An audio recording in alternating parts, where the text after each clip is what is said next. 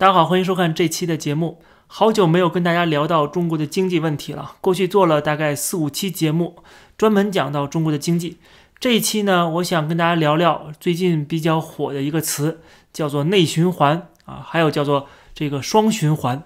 在前两天，习近平召开了一个经济社会领域专家座谈会，他请了几个专家一起来聊中国的经济问题，说要研究新情况，做出新规划要集思广益，其中包括北大的、清华的、啊发改委的、社科院的这些啊头牌人物，请他们来一一的提出自己的看法。那么我们看这些名单就看出来，这些人都是什么？都是御用文人啊，都是御用文人。所以说，你能期待这些御用文人？会给出真知灼见吗？你觉得他们面对习近平的时候敢说真话吗？敢说自己的心里话吗？如果他的所谓的心里话是跟这个中央有冲突的，或中央的路线啊是有冲突的，我们不能否认这些御用文人他有士大夫的情节啊，想辅佐明君。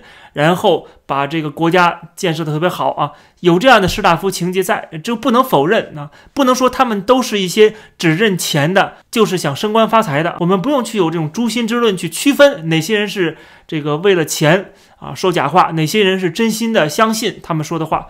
总之就是这些人，他们知道他们要顺着当今圣上的意思来说。他们知道要顺着共产党，他们的言论、他们的观点和立场不能跟共产党作对，因为作对的下场我们都看到了，就是任志强的下场，就是蔡霞的下场啊，就是刘晓波的下场，甚至是像赵子阳这样的下场。所以说，我们不要期待他们的建议能够被中央接受，或者说他们的建议真正有什么价值。比如说，过去林毅夫他就说这中国的 GDP 增长啊。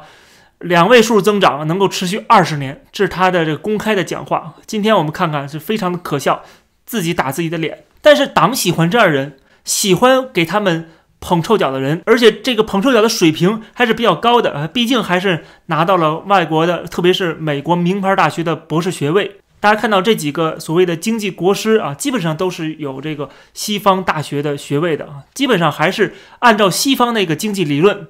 来给这个共产党出谋划策，但是这种出谋划策永远是在这个框框里边，他不能跳脱出这个框框，啊，所以说他们是完全被束缚的，他们说的话也不能是认为是真心的话。啊，因为他们说真心的话，如果一旦不在这个框框里边的话。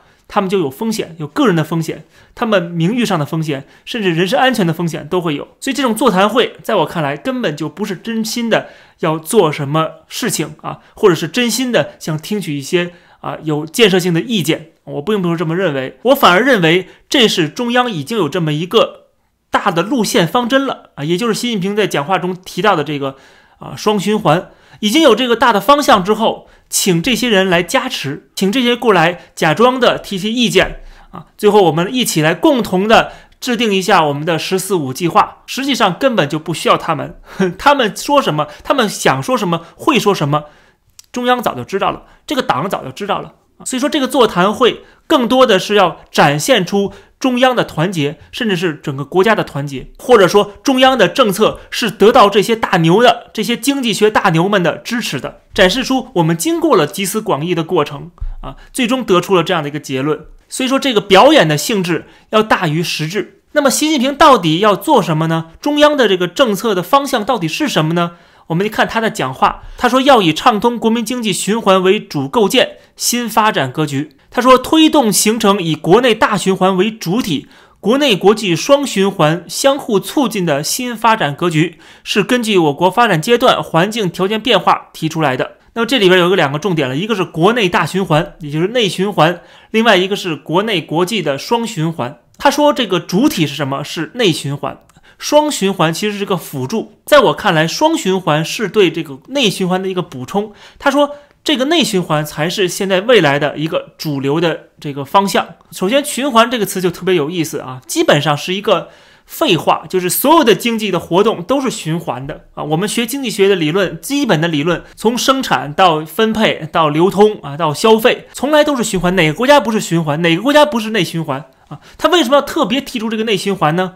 他其实就是要左倾，其实要往左走，要更多的社会主义，要更多的。这个计划经济啊，其实他是往这个方向走，但是他找一个很好的词来进行一个包装，所以他找到了“内循环”这个词作为包装啊。实际上就是它已经被西方的资本主义全球化开始慢慢的排斥了，所以他要想到后路，他要被排斥出这个资本主义的全球化的话，那他怎么办呢？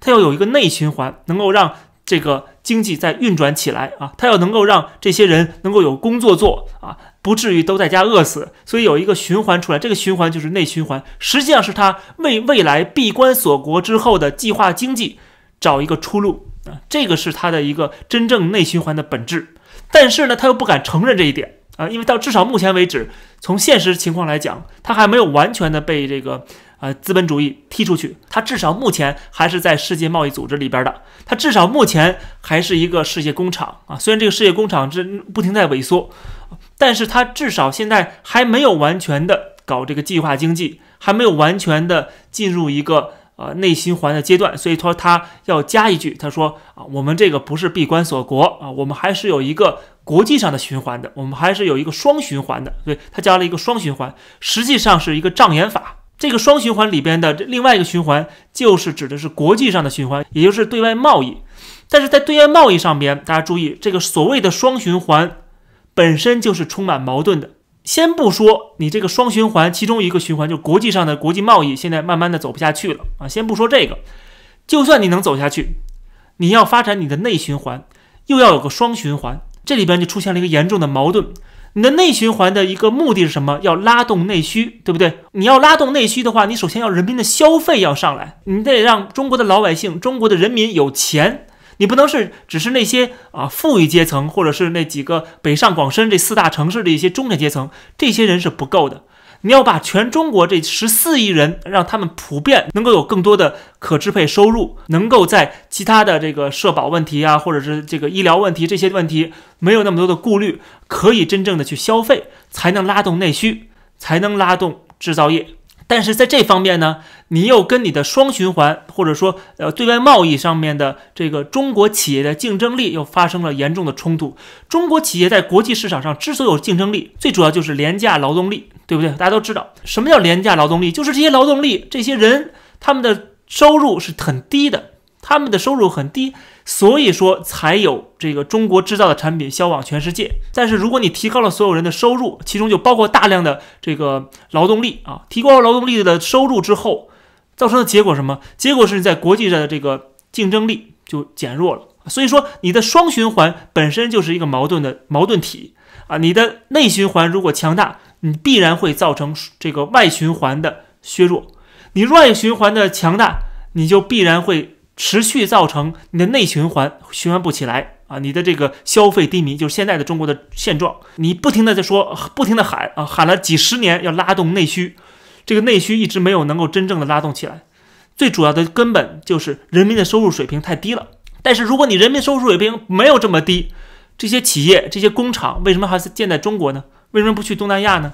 为什么不去那些劳动力更廉价的一些地方呢？所以说，这就是双循环它本身内在的一个矛盾。另外，我还看到了一个矛盾之处，这是习近平的原话里面讲到的。他说：“我们要坚持供给侧结构性改革这个战略方向，扭住扩大内需这个战略基点。”大家注意，这两句话也是有矛盾的。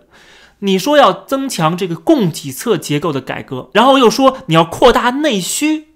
啊，这是一个战略的基点，把两个发生冲突的东西放在了一句话里边。你到底是要搞供给侧，你还是要搞需求端？你这句话等于是两边都占啊。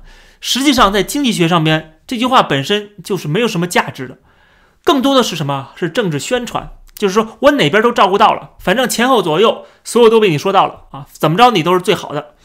这个更多的是政治宣传啊。你要想拉动内需，你现在做的事情。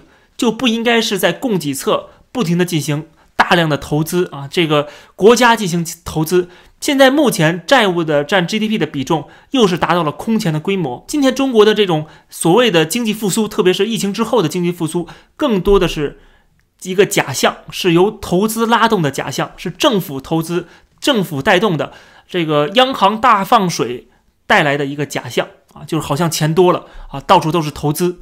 你有投资才有就业嘛，对吧？你为了拉动就业，你要进行投资，但是你这么多投资，很多都变成了债务，变成债务的累积。你没有消费，你消费不振的话，实际上你很多投资都是打水漂的。经过这么多年所谓的深化改革，我们看到今天中国经济的整个结构跟过去啊十年前、十几年前几乎没有什么差别，还是通过铁公鸡这样的投资进行这个经济的拉动啊，而且是越来越吃力啊，它不停的投入进去，但是产生的这个效果却越来越差。而人民的消费仍然非常低迷，消费占据这个 GDP 的比重仍然是非常非常低的。但是你又不愿意牺牲在这个国际贸易上面的竞争力啊，牺牲这个竞争力，提供给这些人更多的钱让他们去消费，这个确实是一个比较无解的一个现状啊。你必须要牺牲，你不管是牺牲这个还是牺牲那个，最终还是要做成巨大的牺牲。但是今天中国这个政治跟社会的脆弱。导致他无法承受这样的经济的震荡。你跟一个心脏病非常严重的一个人说，你要做到壮士断臂的这个决心，也就是说，这个壮士可以断臂求生，但问题是，他断臂的时候，他的心脏受不了。所以说，要不然就被胳膊害死，要不然被心脏害死，就是这样的一个选择。所以现在选择不了，就为什么今天的中国经济走到这样的一个田地？有些人在我之前的那些视频做经济议题的那些视频里边留言。说你只是批评中国的经济问题啊，你没有给出真正的解决办法。首先，有些人给出了解决办法，现在已经被抓了。所以说，说实话，人最后结果都不好，对吧？这个这是一点。第二点，其实我在节目里已经讲过我的一些看法，我觉得应该怎么样做。但是问题是，他不会这么做啊，这么做的结果就是影响这个共产党在中国的这个绝对的权威。这是他绝对不能允许的，所以政治跟经济它是紧密结合在一起的。你经济改革的规划再精密啊，再出色，你也是一个纸上谈兵。所以最终的结果是什么？我能预料到的就是说，中国经济结构上面的变化，最终不是任何人设计出来的，任何人给出一个标准答案啊，这个事情就解决了，不是这么简单的。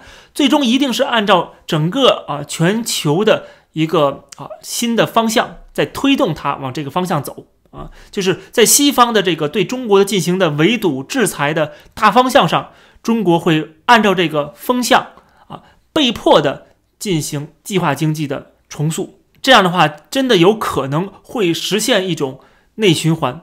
但是在没有外部的循环的条件下，只是内循环的话，它一定是作茧自缚的。就像过去毛泽东时代的中国的经济啊。就是一步一步的走入深渊，但是这样的话，至少能够保住这个党还能够继续执政一段时间，至少死的不是那么快啊。可能这个是作为党的领导人，作为这共产党的这个，为了保证自己的权利，他可能会只能选择这条路。这也是为什么他现在要强调内循环的最主要的原因。那么这期的节目就跟大家先聊到这儿，谢谢大家的收看，欢迎订阅这个频道，而且我开通了会员的功能，希望大家能够支持。我们下期再见。